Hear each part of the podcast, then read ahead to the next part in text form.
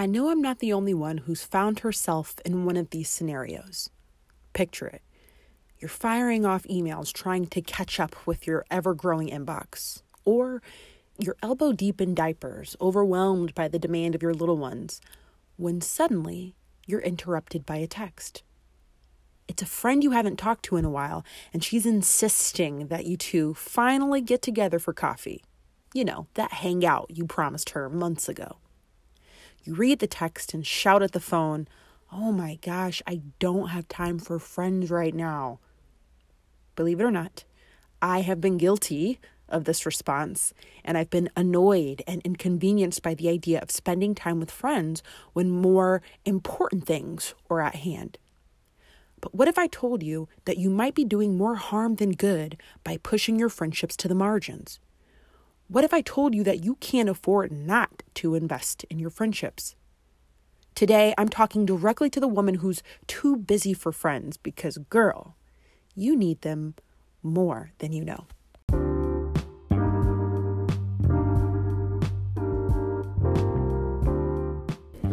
You're tuned in to Give It a Rest, the podcast, where we're giving tough love truths for the sisterhood. I'm your host, Danielle Bayard Jackson, certified friendship expert and author of the book Give It a Rest The Case for Tough Love Friendships. And when it comes to misunderstandings and complications within our female friendships, I am here to help you through it.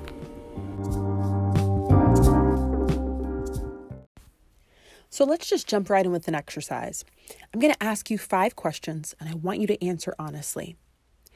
The responses to these questions will show us where you prioritize your time and if you're giving enough to your female friendships.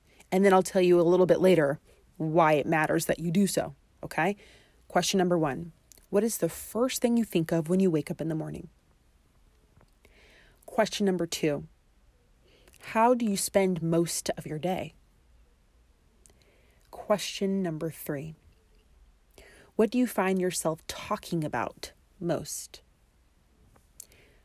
Question number four What is that thing you make sure gets paid no matter what? question number five What's the last thing you think about before your head hits the pillow at night? A couple weeks ago, my response to each of those questions would have been my business. But for those of you who follow my Instagram stories, you know that I you know that I recently posted about a major health scare we had with my son, and it opened my eyes as to how I've been spending my time and what's really important. And I received maybe 40 to 50 direct messages of women who shared their hearts with me and told me, ugh, I'm guilty and I can't believe I've been spending my time on certain things and you're right. And I emphasized in that Instagram story that I realized how important it is to prioritize relationships. How did you answer those five questions? Because they tend to be an indicator of what you value most. Did any of those responses have to do with your relationships and the people you pour into and who are life giving? Because that is what matters. Okay. Now, I think a lot of us know that conceptually, but when it comes to putting it into practice, it's like, how do we do that? So I'm talking to the woman who says she does not have time for friendships because I'm hoping to one, convince you about how important they are and then two, show you practical ways for investing and prioritizing them. The first thing I want to share with you is a little thing called Dunbar's number. And the theory here is by a popular uh, sociologist. He argues that you can only have room for five close friendships. Research finding that our brains only have the capacity to emotionally invest in five close friendships. And get this if you have a romantic partner, that takes up two of those spaces, leaving you with three people, three slots that you can invest in. Why am I sharing this? Because sometimes a lot of us are overwhelmed by the idea of maintaining friendships because we think, oh, I don't have time for all that. I can't be hanging out with a bunch of people. I don't have time to be touching bases with a hundred people. Well, who gave you the idea that you have to go wide? It's about going deep. You can't even do friendship well if you're trying to invest in, build with, you know, uh, uh pour into 25 different quote unquote close girlfriend friendships. It doesn't work that way. So, for those of you who are thinking, oh, I don't have time to pour into all the girls I know, well, let me help you a little bit by encouraging you to identify three to five women whose friendship you really value, or three to five women you want to get to know better because it's about being intentional. You need to take the time to identify those women and pour into them. That's how you should start when it comes to prioritizing friendship itself is to prioritize the right people. The second thing I want you to do, or I want you to know, that woman who's just too busy for friends, is I need you to reframe how you even think about friendship. Some of us still see friendship as a luxury, a nice to have instead of a need to have. And when we think of female friendship, we think about, you know, the superficial things going to brunch and taking a bunch of selfies together or just hanging on the phone for hours a night. Some of us still kind of have that image of hanging out with friends. And when we think about the time demand, we're like, oh, I, I, I can't invest time in this. So some of us are having overwhelm at the idea of spending time with friends because our definition of what that looks like is wrong. Now, is brunch and hours long conversation are all those examples of how we can invest time in each other? Sure. But it's checking in on each other. It's intentionally scheduling time for a quick catch up. It's sending a text that's like, hey, I was thinking of you. It's grabbing a card the next time you're in Target and sending it to her. All these things make her feel supported. They're showcasing your ability to be a good friend. It's you exercising friendship, but they're not necessarily large time demands. Now, does friendship require of you meaningful conversation? Sure. And I certainly hope you're making time to do that.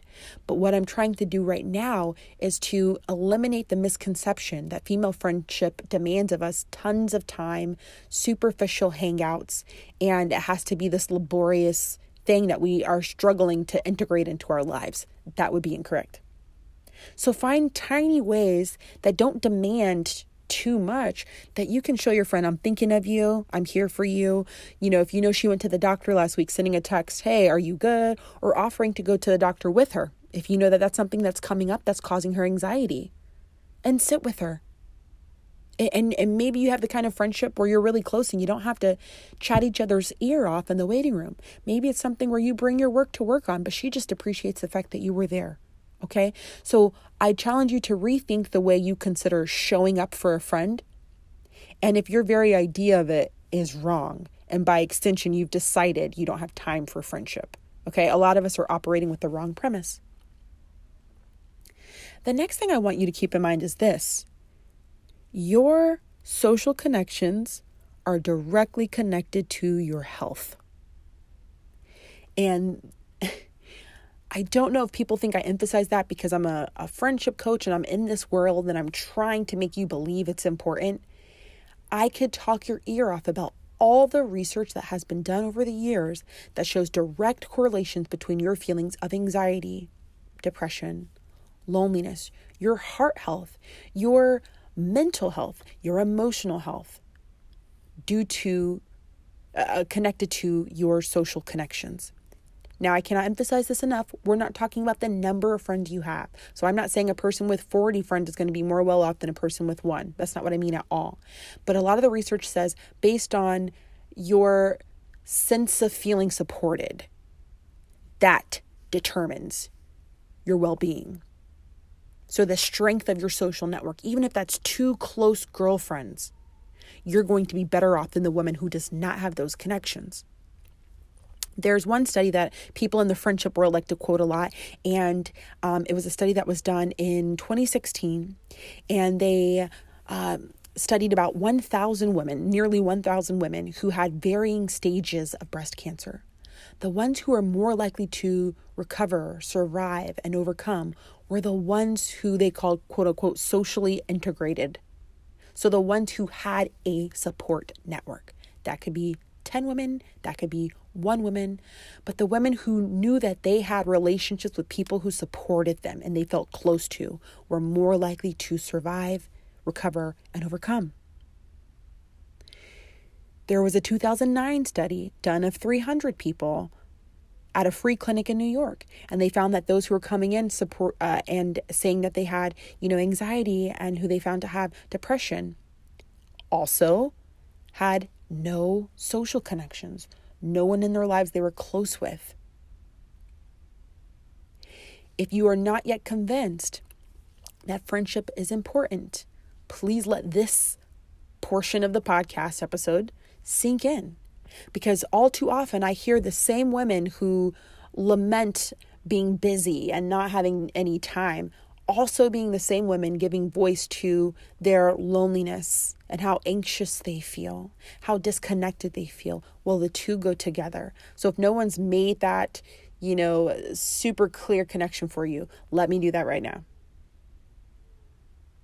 Okay? I know you're yearning for closeness. I know you want to feel connected. You feel overwhelmed. You feel isolated. I would like to argue that there's probably a direct correlation to that and how you invest in your friendships and how close you feel with other women in your life. And the final thing that I'd like you to keep in mind is to assess the health of the friendships themselves. Because if you find yourself kind of eye rolling at the idea of spending time with friends or the idea of investing more times with friends makes you anxious, then think about the women who you're dreading hang- hanging out with or spending time with. Because if they are toxic, those relationships, and you find yourselves yourself avoiding that time with them and pouring into them and listening to them and communing with them, then I wonder if that's an indicator of the health of that particular friendship because you should not feel that way. There should be no dread that you're experiencing when that woman comes to mind. You should not feel drained at the thought of hanging out with them. In my opinion, that's something different entirely. So if that's how you find yourself feeling like, oh, I don't have time to deal with that, but it's because the woman in question is one who's emotionally exhausting or she's toxic and doesn't support you and always feels like she's draining you, that's something different entirely. So so pay attention to that and keep your eyes open to that because it's not a marker of the time demand of friendship, but maybe more points to that particular woman and the health of that particular dynamic. I just want this to be something you think about the next time you utter the words, I'm too busy for all that, because it's not something that we should be pushing to the margins of our lives. When we have extra time, we'll get to it. The same way we put on the calendar how we're going to get to certain emails and have business meetings, the same way we're putting date nights on the calendar, the same way we're putting family time on the calendar, shopping time, and we're plotting out all the things we want to quote unquote accomplish this quarter. We have to take the same approach with our female friendships because we can't afford not to.